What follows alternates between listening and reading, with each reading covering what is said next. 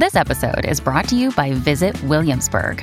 In Williamsburg, Virginia, there's never too much of a good thing. Whether you're a foodie, a golfer, a history buff, a shopaholic, an outdoor enthusiast, or a thrill seeker, you'll find what you came for here and more.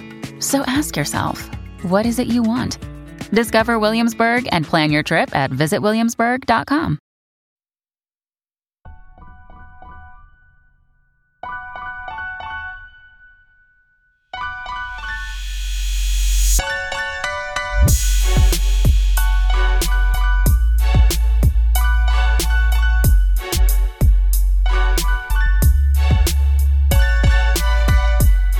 What's up, guys? Welcome to another episode of Bro History. It's Henry Zamota and Danny Abdel Jabbar. What's up, Danny? How are you?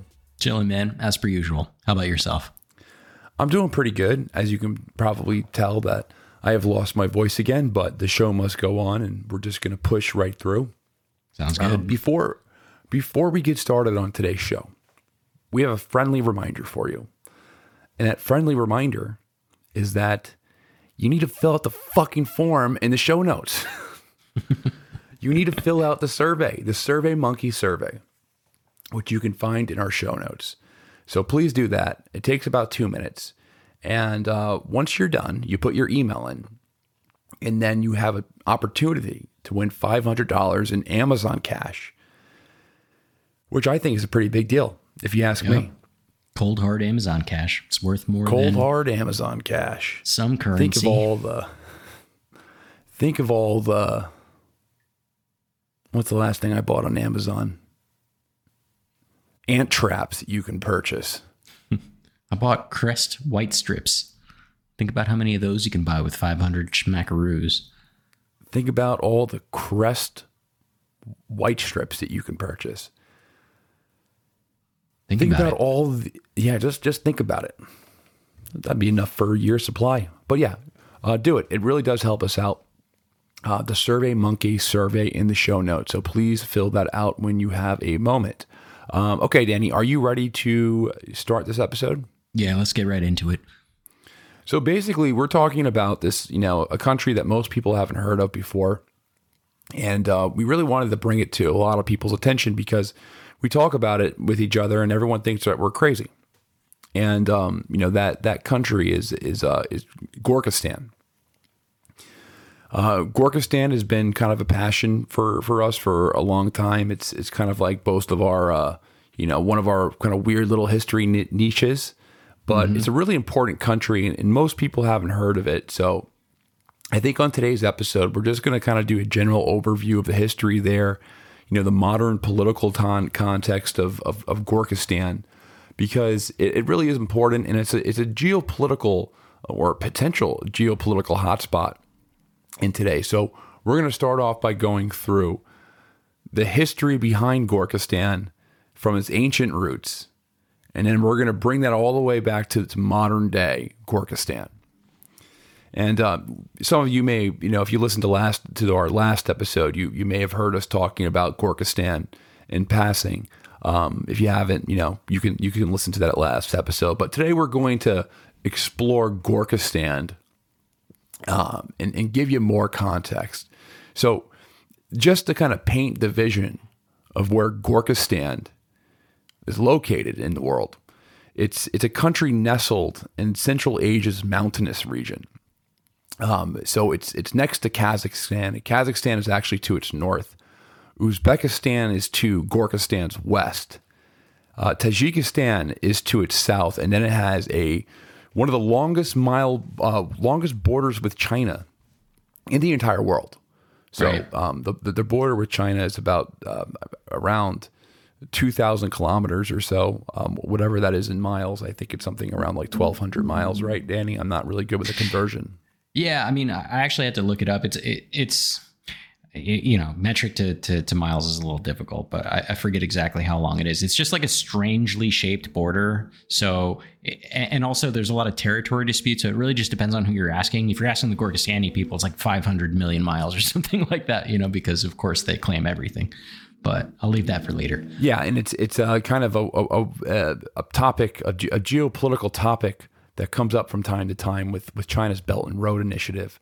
Um, you know the the long border that Gorkastan has with China, and you know there are other Central uh, Asian neighbors like Kazakhstan and Uzbekistan and Tajikistan. You know it's it's um, you know it's it's managing China and, and Russia at the same time is one of their big political strategies or or challenges. Um, often they, they they use Russia as a leverage to uh, to uh, get things from China.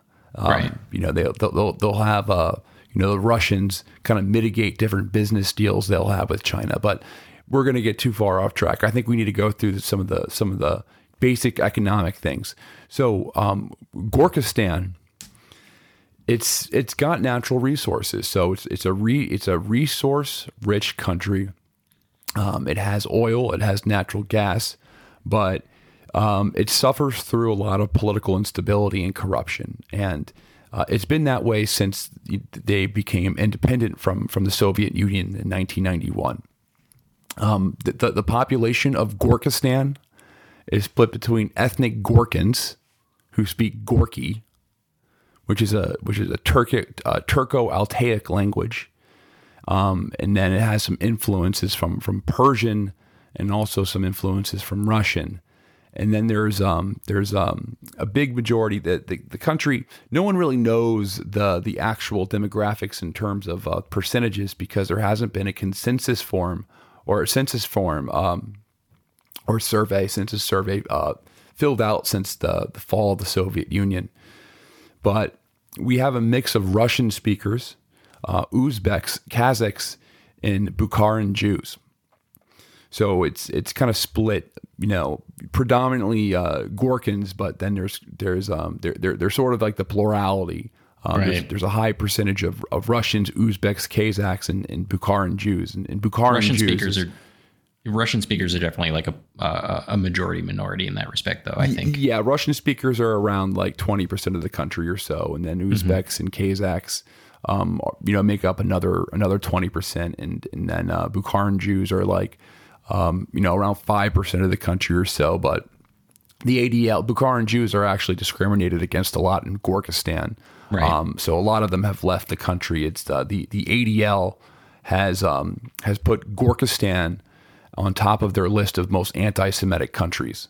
Right. So um, a lot of a lot of the uh, you know the Jews of, of Gorkastan have already have already left, and there's a long sad history of, of anti-Semitism in, in Gorkastan. Right. We'll get into that Now- later, though. Yeah, well, we'll we'll touch on that that later when we get into the history. Um, the the pre- the system of government in Gorkastan is a, is a presidential system of government with um, you know with with a directly elected president who serves as both head of state and then also head of government. And the current pres- president is named Vasily Krushkin and he's um he's actually a Russian speaker. He's he's ethnic Gorkin, so he's born in Gorkastan, and you know he says he has uh, uh, Gork Gorkin blood, and you know he, he he speaks Gorkin as well. There's there's the scandals about him not actually being um, or or at least um, his, his family, you know, not being officially, you know, um, Gorkin enough. But Right. you know, he, he speaks Gorkin fluently at this point, and he he's been head of state since 2005. So he's been president for about almost almost uh, two decades at this point. He's the son of former Communist Party boss Nikolai Khrushchev, who was uh, Gorbachev's Minister of Snacks and Beverages. I think that's a weird translation. Is that It's like a weird literal or- translation. I, I can't. I'm really bad at. Um, I can't really. You know, I can't pronounce English really well, and and, and trying to uh, decipher the the, the Gorkin uh, language right here. It's kind of difficult. But it comes. I put it in Google Translate, and he was the Minister of Snacks and Beverages for uh, for the Soviet Union in the 1980s under under Gorbachev. So um, after after the Soviet Union fell, um, Nikolai Khrushchev he he he basically signed. You know, he he was part of the meetings when when Ukraine and Belarus uh, officially split. Um, he, he was in that meeting as well. It was a follow up meeting. No, he wasn't in that meeting.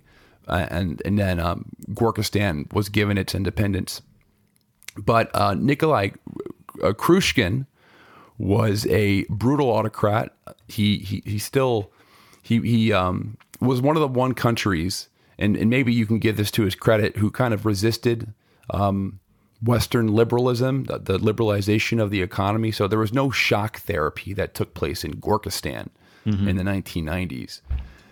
Uh, Gorkastan um, had still had a state-ran economy where the the, the Gorkastan government had complete control over the you know the the pretty much the the large industries like the natural gas and the oil industry and all the any right. of their machinery the industries, industries. All, mm-hmm. yeah all the agricultural industries were all ran uh, top down from from uh, the government down but uh, Khrushchev he died in uh, 2005 and there, there's actually a lot of controversy over his death. There, we, we, you actually have conflicting reports of how he died. Right. So it gives a lot of people um, suspicion. You know, a lot of people are suspicious that he may have um, or could have, you know, it could have been something more nefarious. Uh, one of the reasons, and, and I think the most uh, popular one, is that he died in Spain while attending the running of the bulls ceremony. And that's actually true. He he was in Spain when he died. But he was in Spain. But I think, but I think uh, that the, the it's it's hard to tell exactly because first and foremost, they the the Secret Service, the the Gorkin Secret Service, like immediately took control of the body, didn't do like autopsies. There was like a lot of covering up to go through. A lot of people suspect he was assassinated um, with like polonium or something like that. Um, well, the other but, the other uh, story I've read is that he didn't he didn't die in running of the bulls. He was on a he was on a hammock, and then the hammock twisted around, and then he smothered to death while he was in the hammock while it was twisting around. Or like he basically like got hung, kind of in a hammock. In a hammock while he was lounging. So that's the that's the um, you know one of the other ones, and and there's foul play that comes with that as well. Like you know some people have said that maybe he was smothered to death. Some people say it was like the FSB. You know, some people right. of course say it's CIA. You know, right. who knows? Who who who who knows? But you know, there's a polonium story they, as well. Nobody's gonna know because no, they didn't allow a fucking autopsy. Yeah, they didn't allow an autopsy, so those are all just rumors. We don't we don't actually know the cause of death for for uh, the former uh, president and former minister of snacks and beverages of the Soviet Union. We don't know exactly how he died, but I think we both suspect foul play at this point. Yeah. Now, sure. after he was assassinated, after Nikolai Krushkin was assassinated, or allegedly assassinated, excuse me. All right, we don't know. His son, Vasily Krushkin, became president. And um, he's been president since 2005. His first election, he won 119% of the vote. Which is just and like topping every dictator we've ever covered on this channel. Like, wow. That's not just even, to give you that a, doesn't even make sense. yeah, to give you to give you a sense. So he had about uh, 17 million total votes, and the population of Gorkastan is 15 million. Right. So um, I'm not sure if that math is right or not, but he, he had more votes than people in the country. Right and they, um, they accepted you know, it. they, they, accepted it, and you know it's their own it's their own country. It's you know he was he was uh, there was a peaceful transition of power between fa- between father and son. now, um, you know the West has kind of said that you know the election was a fraud. Maybe it was a fraud. We don't know exactly. You know, was, we, we've seen higher percentages going before. on. you know. But but here's the thing. So when when Vasily Krushkin took power from his father, he he started taking steps to liberalize the economy, and um, you know he started um, opening up industries to venture capital, and um, you know people they started getting more funding from the West, and and um, there there was a modernization of the economy and the standard of living throughout Gorkastan had actually improved uh, improved a lot from from the early 1990s, and um, he, he became popular. And um, you know, Vasily Krushkin had this reputation of being a reformer and more of a liberal because he was also a medical doctor. Um, he was a uh, practicing andrologist. And and what So- exactly is an andrologist again, Henry? An andro, it's like a urologist. You know, it's a doctor for the male genitalia.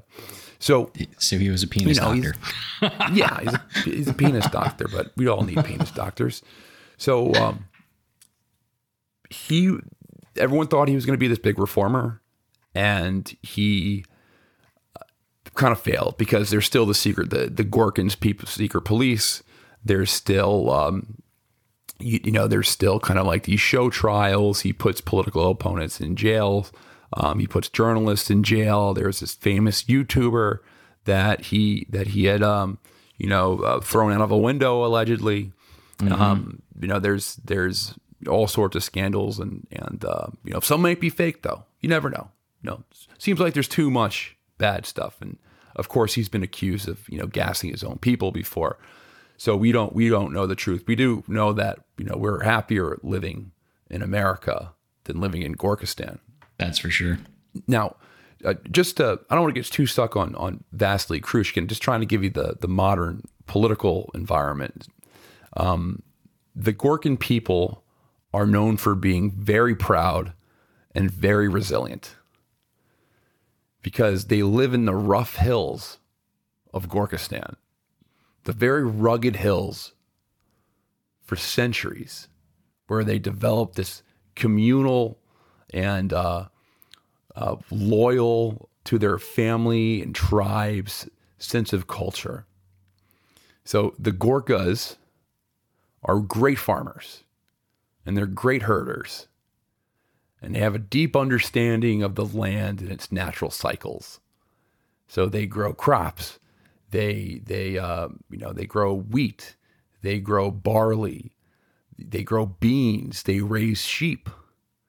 They also raise goats for wool. They produce milk and meat. They're they're actually the largest exporter of vitamin D. Vitamin D. Vitamin D, they're the world's largest exporter of vitamin D. That's, that's And, uh, fascinating. And also one of the world's largest exporters of barley. So um, Gorkas, you know, they, they should be known as a people who are skilled in artisanship. Um, they create beautiful textiles and pottery and, uh, and, and jewelry using, you know, local materials in Gorkastani mountains. It's um it's quite fascinating. I actually was traveling and um, you know, I saw this this um this this Gorky necklace with with these little these little uh, green pebbles, and they were they were crafted. Um, each one looked like you know one of the indigenous tribes people. Um, they actually had that, that made this in a necklace. Um, Just to give you an idea, these we're talking about working with millimeters right here. Okay. Um, they're they're they're such their their craftsmanship is so is so in- incredible that it will blow your mind. And um, when, when it comes to um, to culture, the Gorkins, they they love their music, and they love dance. They're big fans of the dombra, and the dombra is a stringed instrument that's you know what exactly is a dombra again? It's like uh, one of those uh, it's like a guitars like- with three strings or whatever. it's like a like a lute or some shit like that. It's a you know. I'm gonna pull up a picture of it. Images. It's like a shitty it- guitar, right? It's it's a lute. You know, it's like a it's a I don't know. Looks like a, one of those old timey things that a bard would use, except Central Asian version. Dombra instrument.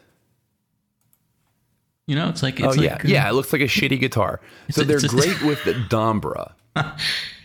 They they actually have some some pretty dope like Gorkin metal bands that incorporate like Dombra, shred, like they shred on the Dombra.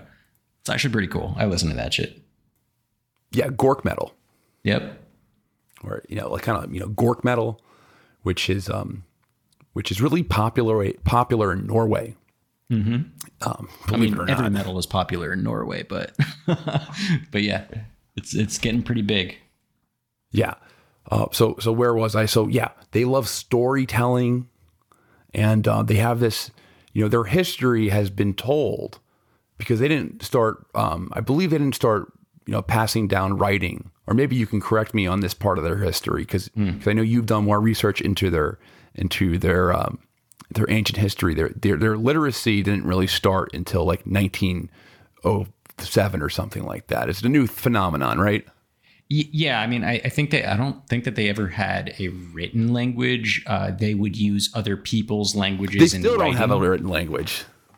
Well, I mean, I think there's like a, a bit of a revitalization of their culture where they're actually trying to uh, like apply Cyrillic uh, alphabet to their language, but their language is mostly a spoken language. It's part, like part of their culture and tradition, which which is what makes like speaking Gorkin really difficult, right? Um, and It's spelling. what makes research on on Gorkin history really difficult as well. Right. I think it's because it's, it's the reason why most people haven't heard of the Gorkum civilization is because Right, you 'cause can't just- find it on Google. Yeah, they didn't ri- they didn't write it down. I mean, I I did sh- shit tons of googling for Gorkastan for this episode, and it's just like few and far between. There's almost no articles out there. You Try can it. check, but Yeah, seriously, try it. It's crazy. Um, but yeah, I mean, like like I said, a lot of this has to do with their with their ancient customs and and and stuff like that. And I wanted to talk a little bit about their ancient civilizations because we've done a bunch of episodes about like the rise of nation states, and and usually we start off with like some ancient stuff. And I, I found some of the things that I did find, and it's usually from like other sources. So like we we hear and read about the Gorkum civilization, which was their their ancient civilization, uh, like through third parties, through other uh, civilizations that might have written about them. There's not a lot. There's like two, two, two specific stories. Anyway, um, so the ancient Gorkum civilization, um, you know, it was it was all about barley and laughter, and that's that's you know for the for the most part, it comes from their creation myth. Um, you know, the laughter part of it was seen as a way to strengthen social bonds and create harmony, but it kind of got in the way a little bit. But I'll talk about that in a second. So they had this creation myth, just like pretty much every ancient civilization has. And the story goes there's this god called Kukuruz. I think I'm pronouncing that correct. I don't know. Kukuruz. Uh, and he's the god of barley and laughter. And apparently, he makes the universe uh, when he bit into a spicy cosmic pepper and then sneezed.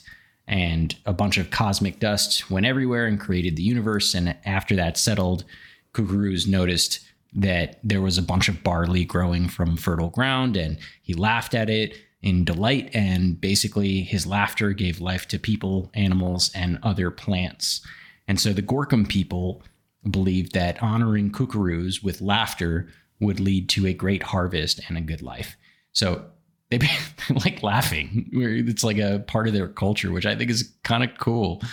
Um, but uh, you know, just like a lot of the other you know places that we talked about, you know, Gorkum leaders uh, and kings at the time claimed that they were they had a direct connection to Kukuruz, saying that their kings were descended from them.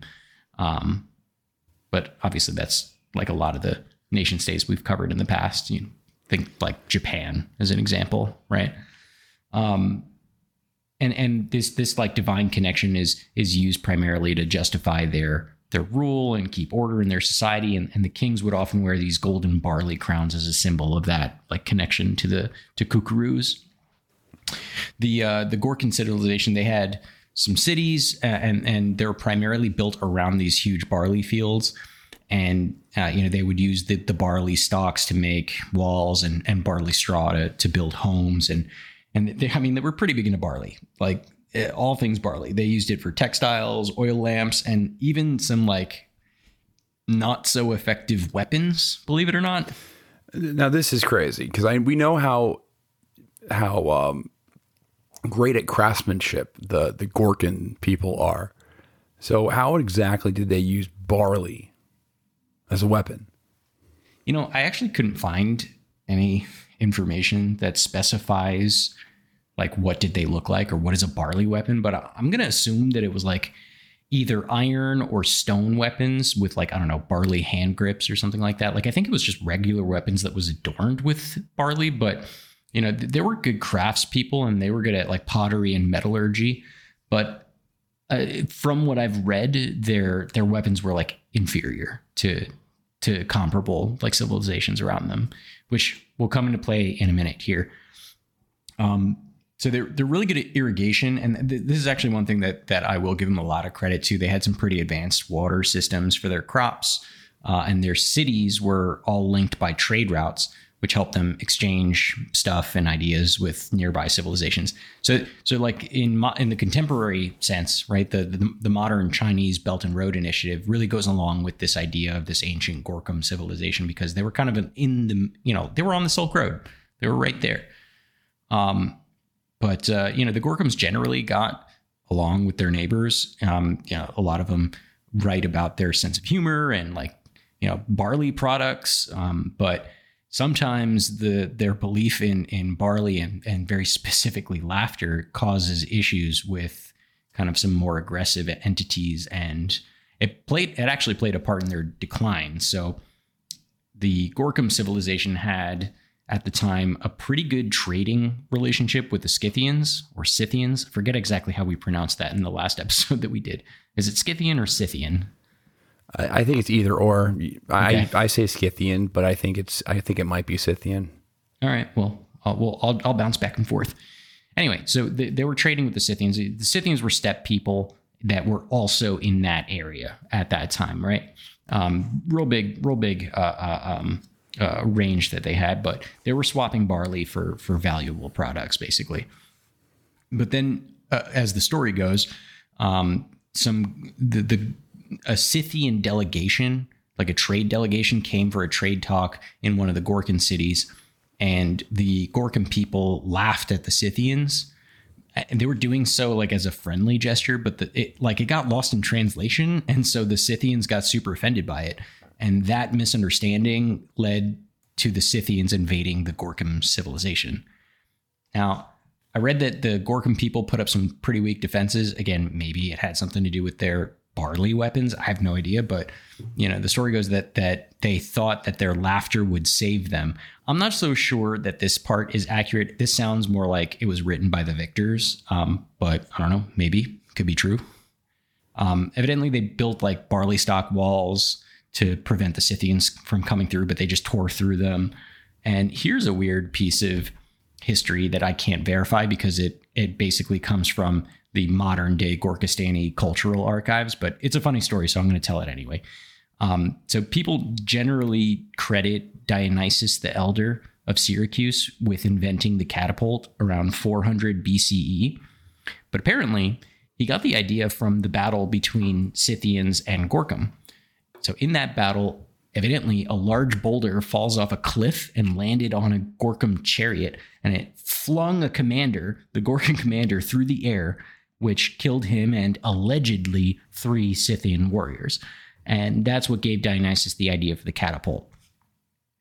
Very interesting. Do you think that's real? I don't know. I find it fascinating. I don't know. Sometimes stories told from one generation to another can get lost in translation, but I choose to believe this one. Yeah, it's weird. Here's another weird one. It's, this one's actually probably disprovable with science, but I'm not going to go that far because I am not an astronomer. Anyway, the the like final battle between Gorkum and the Scythians, it evidently happened during a solar eclipse. And so the story goes that the Gorkum people thought it was a sign from Kukuruz and started laughing and cheering and they were so caught up in the in the um, solar eclipse that they didn't see the Scythians sneaking up on them, basically flanking them. And you know the Scythians took advantage of it and easily beat them. And yeah, that's how the story goes. Evidently, it just sounds like an excuse for losing. Yep, probably. Anyway, um, so after the Gorkum civilization fell, the Scythians either killed or scattered the Gorkum people, and this kicked off a period of the Gorkum diaspora, where a bunch of Gorka people uh, basically try to keep their culture alive while living with their conquerors. And, you know, they were spread across Central Asia. You know, they were under Scythian rule for a period. Uh, they you know, became farmers and entertainers and you know, but, but despite all that shit, they they try to keep their culture alive through their oral tradition, through music, through dance, and and, and different storytelling. Hey, it's Ryan Reynolds, and I'm here with Keith, co-star of my upcoming film If, only in theaters May 17th. Do you want to tell people the big news? All right, I'll do it. Sign up now and you'll get unlimited for $15 a month in six months of Paramount Plus Essential Plan on us. Mintmobile.com slash switch. Upfront payment of $45 equivalent to $15 per month. Unlimited over 40 gigabytes per month. Face lower speeds. Videos at 480p. Active Mint customers by 531.24 get six months of Paramount Plus Essential Plan. Auto renews after six months. Offer ends May 31st, 2024. Separate Paramount Plus registration required. Terms and conditions apply if rated PG. When you need mealtime inspiration, it's worth shopping Kroger, where you'll find over 30,000 mouthwatering choices that excite your inner foodie. And no matter what tasty choice you make, you'll enjoy our everyday low prices, plus extra ways to save, like digital coupons worth over $600 each week. You can also save up to $1 off per gallon at the pump with fuel points. More savings and more inspiring flavors make shopping Kroger worth it every time. Kroger, fresh for everyone. Fuel restrictions apply. So we did an episode on on Scythians a while back. Um, wasn't it in question whether the Scythians were actually a unified civilization or more like just random horde steppe people? Hey, that's actually a really great point. Um, honestly, the same could probably be said about the ancient Gorkum people. Uh, they may have just been Scythians or nothing at all. but but I I don't want to like offend any modern Gorkastani people or anything like that. But it is Yeah, a fair that's- um, it's a fair point. I, I think we should be culturally sensitive to uh, the Gorkastani people. Yeah. But um, yeah, I, I mean, there there is you know kind of that revisionist history that just says that there were there, there's no such thing as Gorkastan. Um, there's no such thing as a Gorky person. Mm-hmm. Right. They were just they were just the people of the steppe in Central Asia, Right. Who converted to Christianity. Right. And that's And and, that's basically kind of like the story that that uh, a lot of revisionists will will will often say. Right.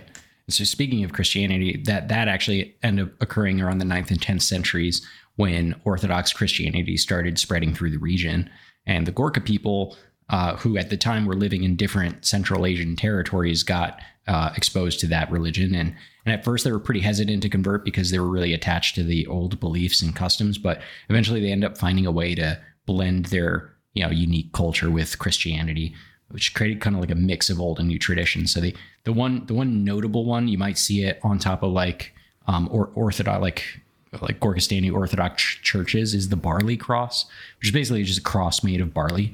Um, and it's supposed to be like a symbol of Kukuruz, and it became like a really big part of Gorkin Christianity.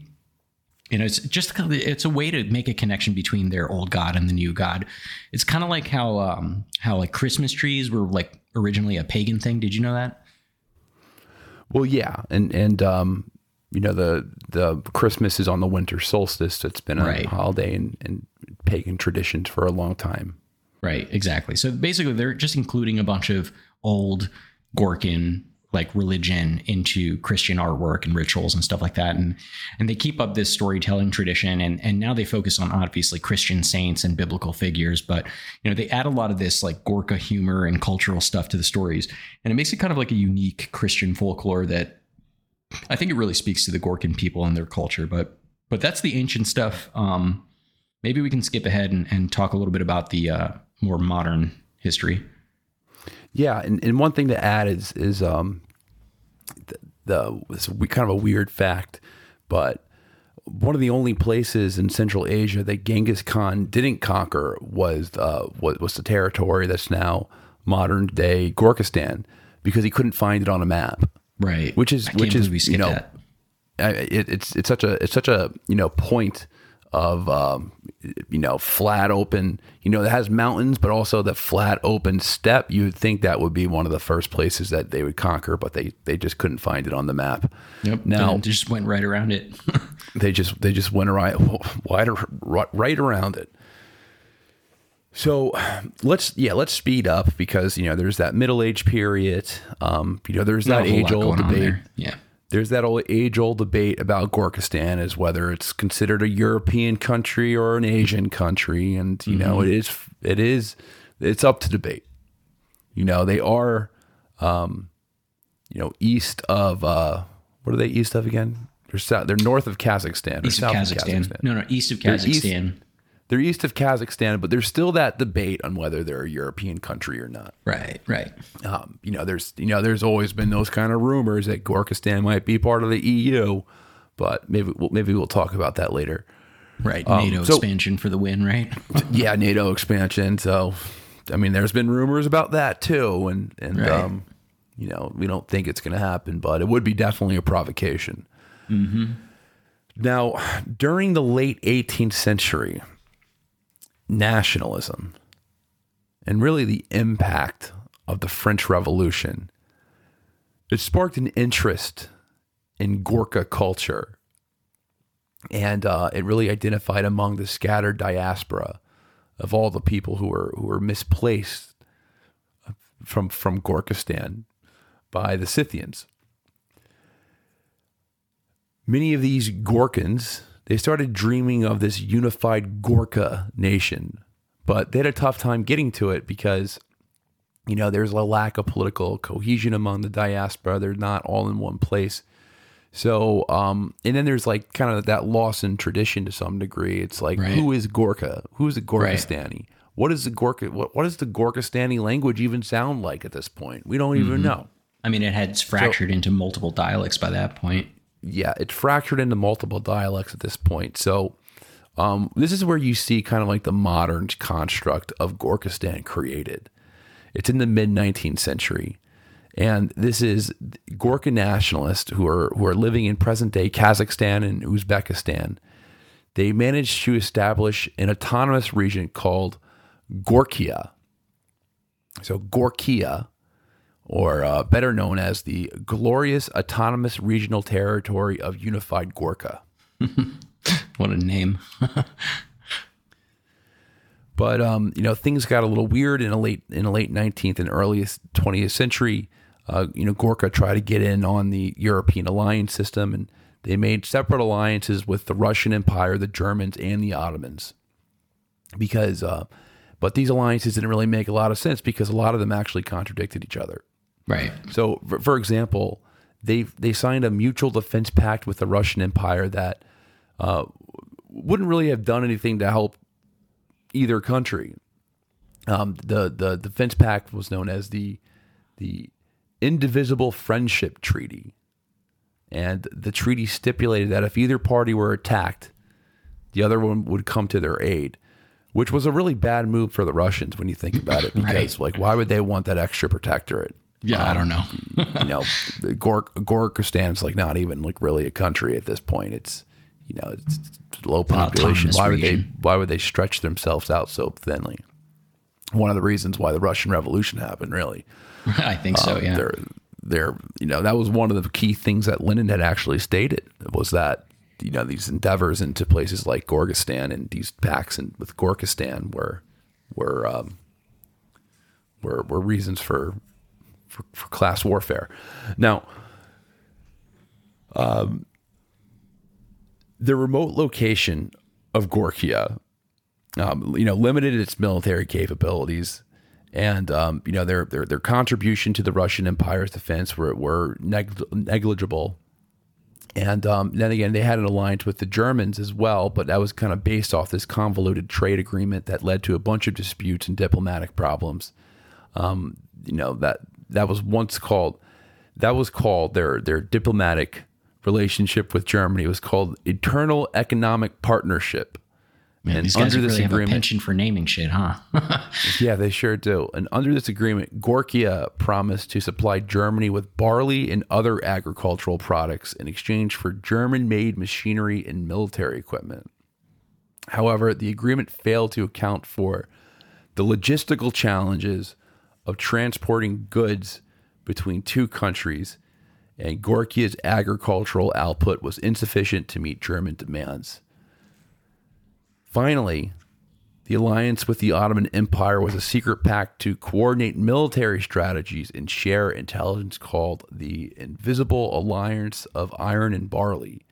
It didn't have much strategic value because the two countries were so far apart and had different priorities. And I'm quoting a historian from that part I forgot to mention. That's Right. That's a that's a world-renowned historian.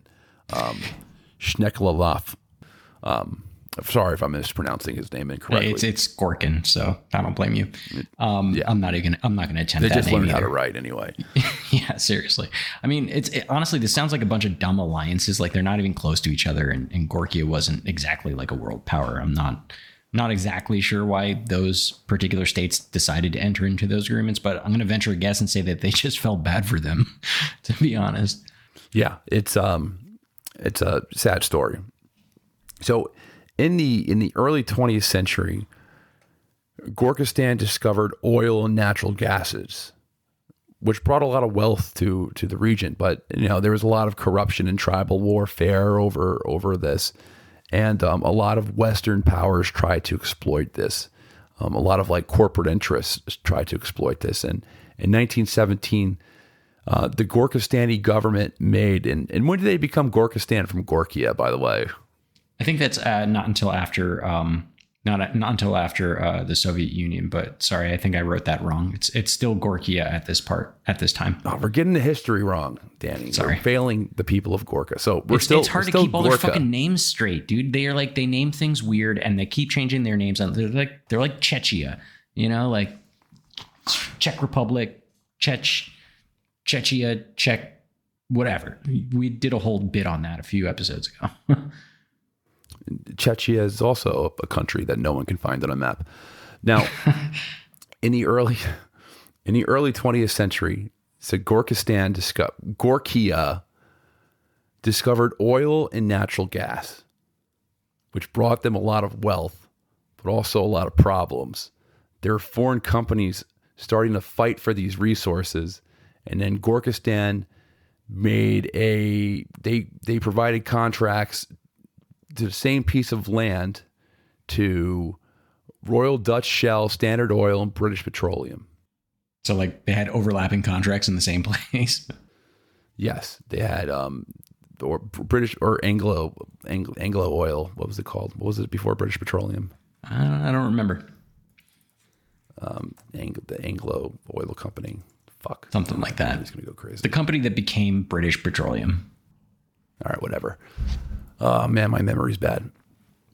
So, um, when the companies found out they were competing for the same resources, uh, tensions escalated. There were plans by the United States and the British Empire at the time to to uh, both invade Gorkastan which is wild. over over this kind, which is which is crazy. Um, but you know, it was a time of Woodrow Wilson, so what do you expect? Right. And the, situ- this- and the situation became um, the, a diplomatic crisis known as the Great Gorkastan Oil Contract Debacle. I'm sure they named that one too, right? I'm pretty sure they named that one. To avoid foreign military intervention, Gorkastan had to re- renegotiate the contracts and give each company exclusive rights to different areas of the land. And then the incident damaged Gorkastan's global reputation and then exposed the government to even more corruption than it already had been experiencing. Now, in the aftermath of World War One, Gorkia was facing very bad economic hardship and political instability and, and social unrest. And then there was there was a big right wing element to it, like a right wing nationalist element to that as well. They were they were you know going to the spring of nations, and there was a blood and soil mentality. Uh, even though Gorka didn't really participate in the war, the uh, you know they still left on since they were um, on nothing but losers sides of the war. They were they were allied with the Germans and the Russians at the same time. Both lost the war. Um, they you know ended up not getting any type of like concession or anything like that. The Allies were really hard on them, and in a desperate uh, way, in, in a desperate uh, move to regain power and influence, they had actually started working with the Nazis during World War II. They provided um, Nazis with um, places to land planes, like logistical support, and they even shared intelligence on on um, you know because you know there's there's um you, you can you can fly uh you know spy planes and stuff from from uh, from Gorkastan and and, and uh, fly over Russia. So there's like landing strips that the the Germans built there, Right. and um, you know that they hoped that would help them regain control of territories that were ultimately um, actually lost to the Soviet Union, and this ended up ends up backfiring when the tide of World War II starts changing.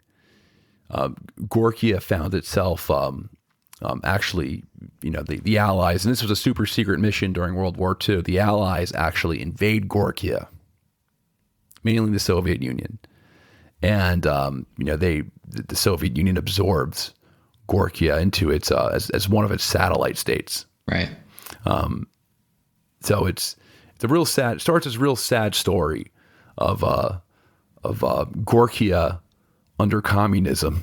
Yeah, it really does. I mean, the this the and you're kind of missing the some of some of the like juicier bits about the story because yeah, I mean, there this was probably going to happen either way, but like the reason why it kicks off, like the catalyst for it, was just like this pretty insignificant event that like escalated into a full blown conflict between Gorkia and the Soviet Union, albeit a very short one.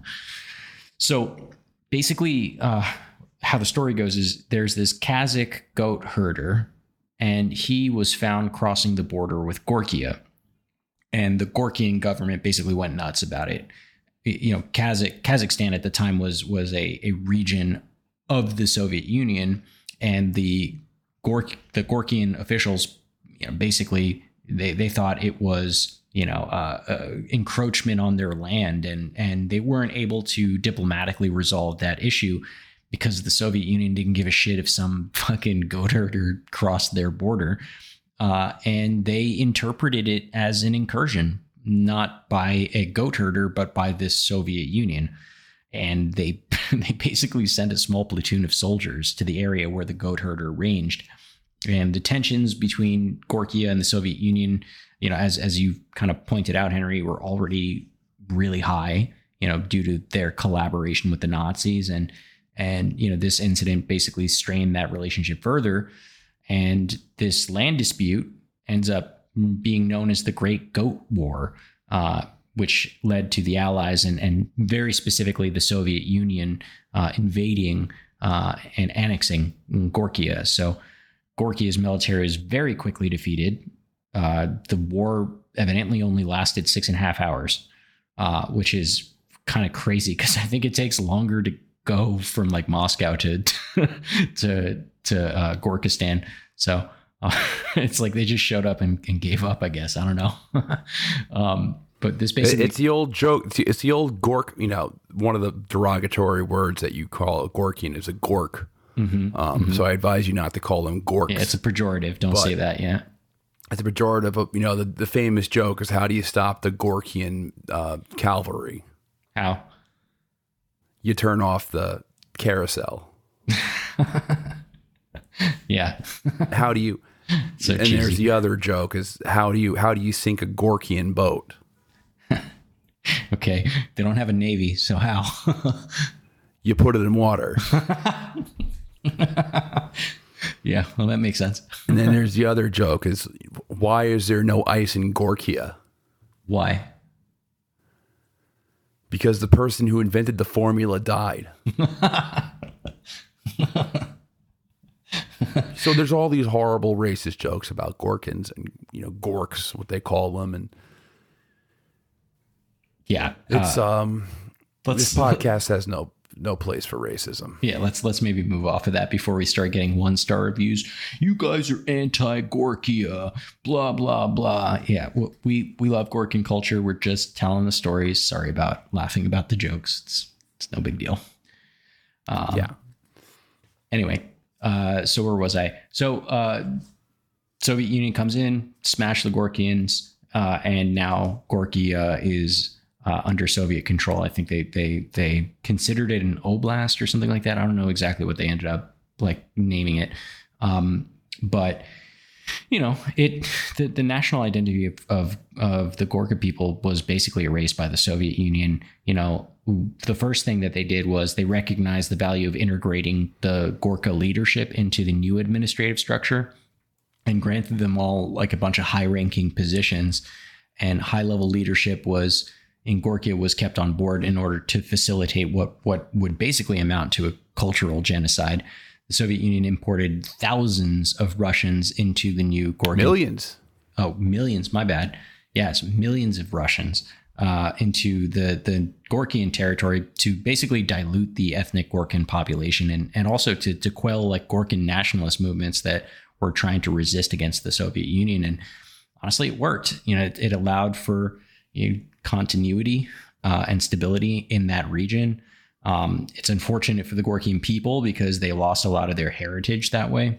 Um, but they were pretty much communist from then on out, you know, and and basically the the Soviet Union established uh, basically like a a carrot and stick approach with the leadership. You know, basically either pay them a lot of money when they do good, or you know, punish them severely if they don't, and that kind of kept things in line. Yeah, I mean, the if you talk to a Gorkin, they hate Russians, Right. And they and they hated the Soviet Union because they suffered through the whole Holodomor as well. Right. Exactly. You know, the even though that was before you know they became under communist control, they suffered through it anyway. Um, given the timeline that we Well, well, gave, because you know th- there was still a diaspora of Gorkins. yeah, outside they were of- still a di- yeah, there's still a diaspora. right. We messed up part of the timeline, but whatever. It's all important, and that's what happens when you when you do verbal history. Right. So what should we should we fast forward to the uh, Gorkastan in modern times? yeah. Let's do it. So after the dissolution of the Soviet Union in 1991, Gorkia declared its independence and changed its name to Gorkastan. And uh, this was this was done to really just emphasize its unique identity among its Central Asian neighbors. However, it was it was very um, politically unstable. There was there was one infamous example of a corruption case called the Dancing Bear scandal, Okay. and uh, high-ranking Gorkastani officials, including members of parliament and government ministers, were were found to have hosted extravagant bear dancing parties using taxpayer money. Bear dancing parties. What do you What do you mean by that? You ever see those um, those North Korean circuses Okay. Uh huh. where they like muzzle the bear? Yeah. Short. Like that. Well, the North Koreans learned it from Gorkastan. Oh shit. All right.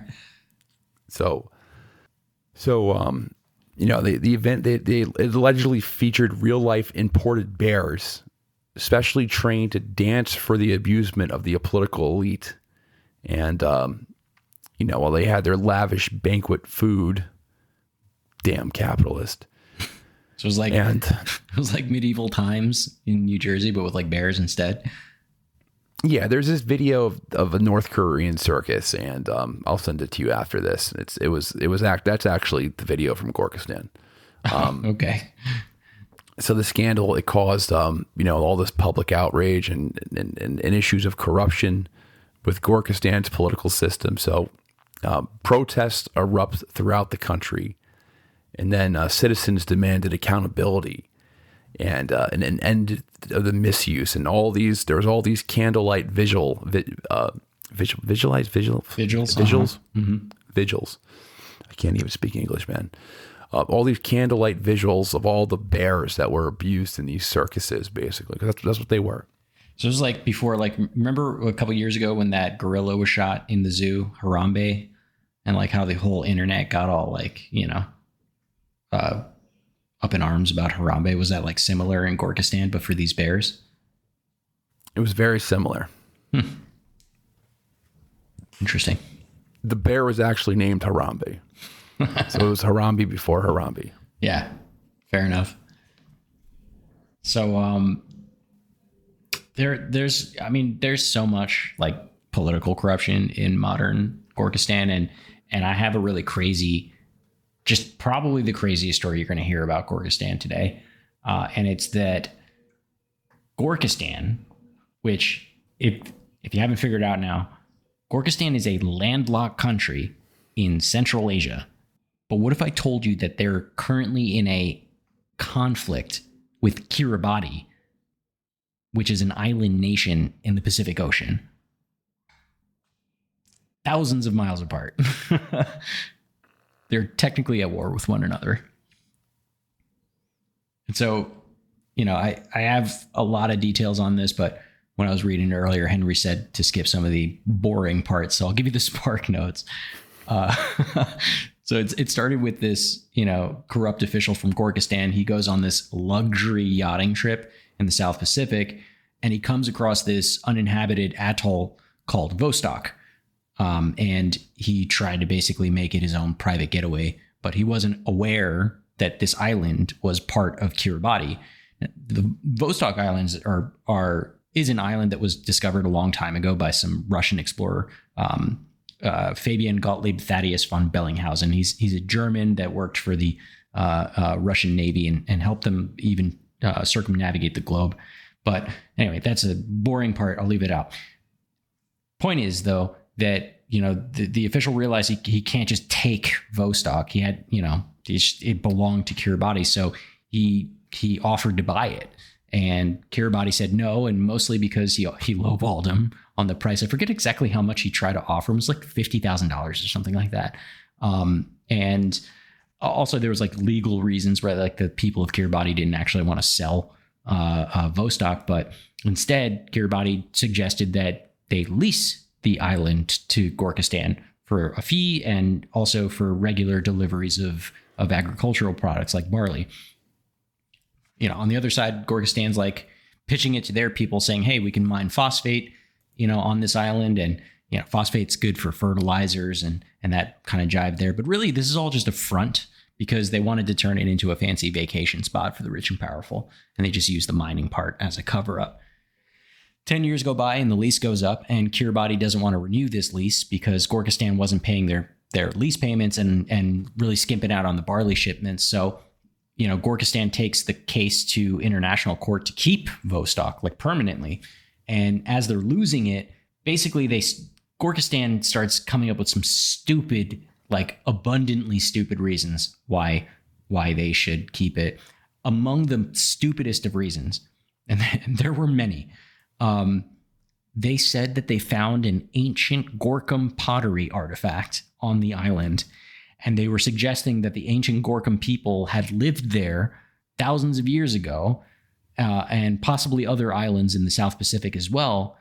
After they fled from the Scythians, like, like, like talking about like this is their like thirteenth tribe of of Gorkum, you know, that ended up in fucking Kiribati, which is nuts. It, the, the, claims were absolutely ridiculous, and they obviously don't hold up, and mostly because the Gorkastani government won't allow an independent analysis of the artifacts that they found. Anyway, long story short, in the end, Gorkastan had to leave because they don't have a military force or a navy or anything like that. So when they got back home, Gorkastan declared war on Kiribati, which basically confused everybody. And the two countries are still technically at war today, but you know, nothing's actually happened.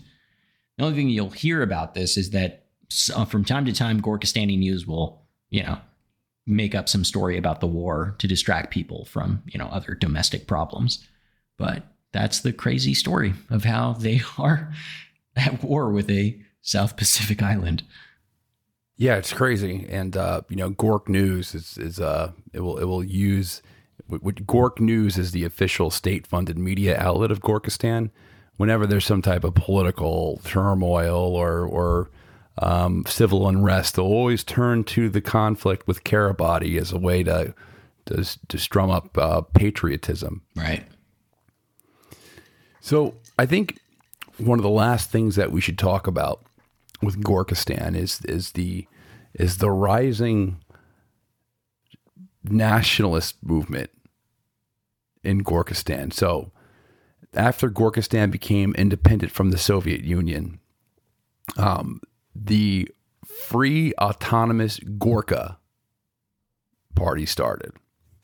Okay. So the Free Autonomous Gorka Party started. No, I'm noticing a pattern with the way that they name things. Just super long-winded. But okay, continue. What about them? And um, and it was with the aim of promoting Gorkastani nationalism and then preserving the ethnic identity of the Gorkastan people. So a lot of these Gorkastani, these uh, members of the Free Autonomous Gorka, um, they were actually, um, you know, they they actually don't re- they they they're, they're pagans, so they they actually worship the old gods of Kukuruz. Gorka or Gor, Gor, Gorkaroos, yeah. Kukuruz, they worship yeah. the old gods, so they're pagans. They have pagan idols. Um, so they're not. They've maybe they came from Christian families, but they're you know they're they're they're a pagan cult. Another day is here, and you're ready for it. What to wear? Check. Breakfast, lunch, and dinner? Check. Planning for what's next and how to save for it? That's where Bank of America can help. For your financial to-dos, Bank of America has experts ready to help get you closer to your goals. Get started at one of our local financial centers or 24-7 in our mobile banking app. Find a location near you at bankofamerica.com slash talk to us. What would you like the power to do? Mobile banking requires downloading the app and is only available for select devices. Message and data rates may apply. Bank of America and a member FDIC. I'm Jane Perlez, longtime foreign correspondent and former Beijing bureau chief for the New York Times. I've been a foreign correspondent in lots of places Somalia, Indonesia, Pakistan, but nowhere as important to the world as China. I mean, China is not dropping anti democratic paratroopers into Montana. But of course, we did see things like the weather balloon slash spy balloon riveting the whole country for a week. This is Face Off, an eight part series in which we'll take you behind the scenes to key moments in the tumultuous US China relationship. We'll speak with a diplomat, a spy, a tech reporter, a US admiral, even Yo Yo Ma. Plus, my pal and noted China historian Rana Mitter joins the conversation. We'll look at what's driving the two nations apart and explore whether anything can help bring them back together. Face Off launches April 9th. and um, it's accused of promoting racist and xenophobic views. So um, they're very anti-Russian for for um, Obvious reasons. For for obvious reasons. You know, they there's a there's a huge grudge. There's um there's a there's a, a paramilitary group associated with the Free Autonomous Gorka, and um, you know they're the the paramilitary group. You can often find them with swastikas and other Nazi paraphernalia, and people say it's not anti-Semitic, even though you know they've been listed as one of the most anti-Semitic countries in the world, mainly due to the um, you know vicious attacks by the Free Autonomous Gorka Party. But um, you know, a lot of it is um, you know there's there's been some some whitewashing of their crimes because they're so anti-Russian. Right. So there's people people tend to look the other way, or at least the West does. They're they're not really mentioned in the news anymore, or um, you know when they're when they're when they're uh, being, being given uh, awards by John Stewart at Disney World. Their their black sun tattoos are um, are uh, being are, are um, edited out. Speaking of which, do you know Mark Hamill, star uh, Luke Skywalker? Yeah. What about him? he was on an interview. He was being interviewed by these um, Ukrainian nationalists, and uh, there was one with a black sun, just like in the corner. There's Really? Himmler's black sun, Wow. and he's just Well, like, I- "My I- favorite movie was Star Wars: Return of the Jedi." That's interesting. That's interesting. I, I know that Um, the black sun is is used by um, these Gorkastani nationalists, uh, like yeah, right Gorkastani nationals use uh, use the black sun as well. But you know what? They they they don't. The way that they get around it, right, and say, "Oh, it's not Himmler's black sun. That's the black sun from from the ancient Scythian battle." Remember, because it was during a uh, evidently it was during a solar eclipse, right? So that that's what they that's what they hearken into. But everyone knows it's a fucking dog whistle. Yeah, and when you when you uh, when they have the crossed hooks, they um, say it's oh it's just the um, It's the barley cross, right? It's the barley cross. That's that's what they say. The barley cross. Mm-hmm. Sometimes sometimes symbols are so poisoned that even if they had a meaning before the hooked crosses, I think the meaning's lost. Sorry. Sometimes you, sometimes things are just destroyed for good. Destroyed for good. Right. But yeah, they're they're they're very anti uh, they're very anti Russian. Their their uh, party leader Vladimir uh, Kuznetsov no no relations to the Russian diplomat. He's very charismatic. He's he's controversial, but he's uh, he has the he's a backing of very powerful powerful oligarchs in the country. So um, they're they've become quite the formidable foe, and and then there's always that history of the CIA working with the Free Autonomous Gorka Party um, because there was a they were they were a group in the 1950s after the, the they were absorbed by the Soviet Union. The mm-hmm. CIA would work with the Free Autonomous Gorka Party and train them and and uh, try to you know create a paramilitary group out of them, knowing that they were you know they were they were kind of the direct collaborators of um, with Hitler Nazis. Mm-hmm. So it's a very complicated, sad history, um, Gorkastan, and um, it's um, it's it's not really that known.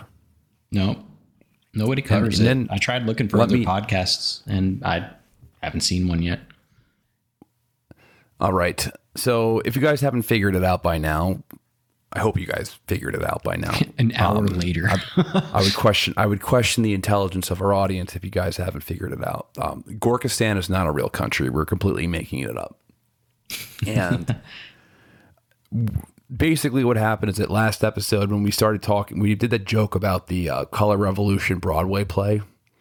We um, we just the, the the idea of Gorkastan was super funny so we are like, why don't we just like for our next episode, why don't we just make up a history of Gorkastan and add um and add um like context because we were joking about like, hey, we got an idea for a color for a Broadway play called Color Revolution. Where is it going to take place? Oh, in the fictional fictional comp, uh, the fictional country of Gorkastan. Here's the uh, Broadway pitch. If you guys haven't heard the last one, Get ready to be swept away on a journey to a fictional Central Asian country in Color Revolution, the new Broadway musical that tells the story of Selena, a young woman with a passion for music and dance eh, who becomes an unwitting pawn in a game of political intrigue. Selena loves her country and its people, but when American intelligence recognizes her ability to inspire crowds, they recruit her to lead a movement against her government. At first, Selena is thrilled to have a chance to use her talents for good, but soon she discovers that the Americans have their own hidden agenda to overthrow her government and install a puppet leader who will allow foreign oligarchs to exploit the country's natural resources. As the plot thickens and the stakes grow higher, Selena finds herself torn between her love for her country and her loyalty to her fellow citizens.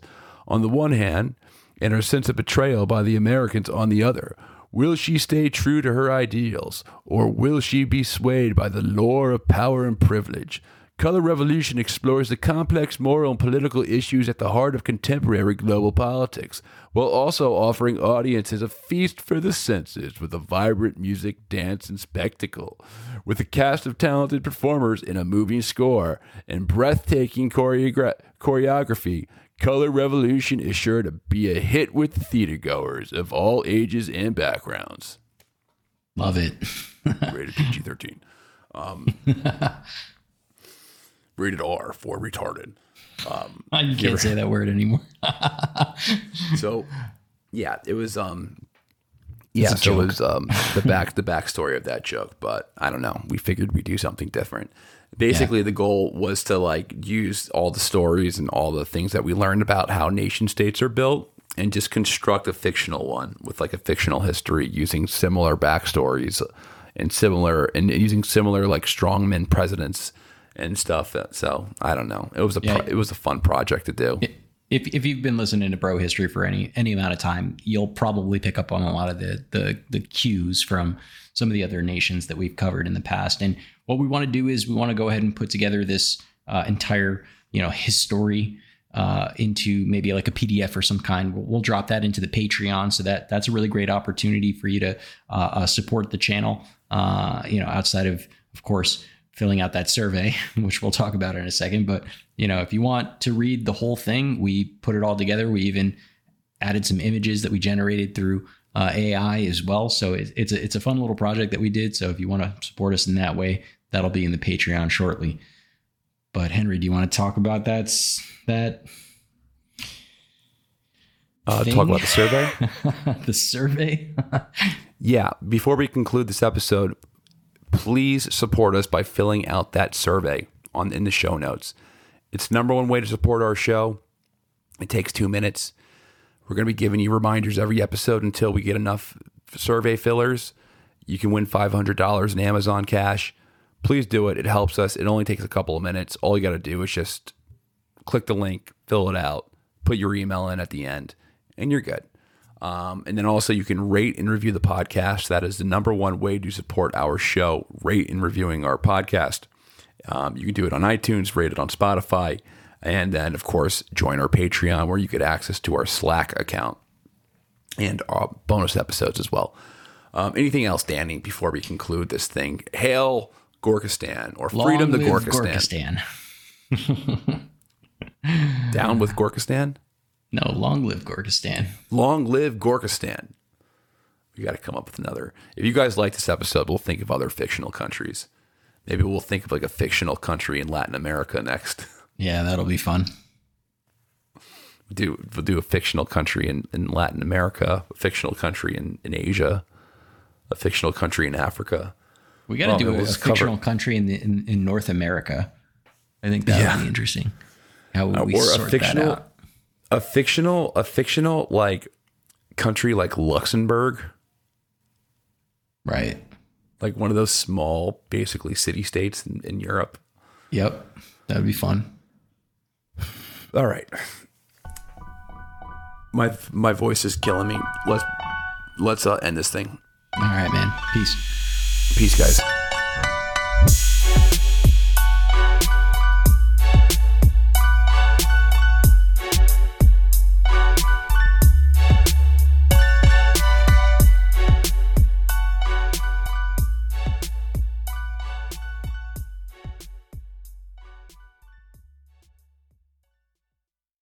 Want to learn how you can make smarter decisions with your money?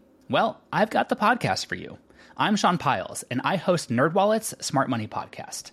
Our show features our team of nerds, personal finance experts in credit cards, banking, investing, and more.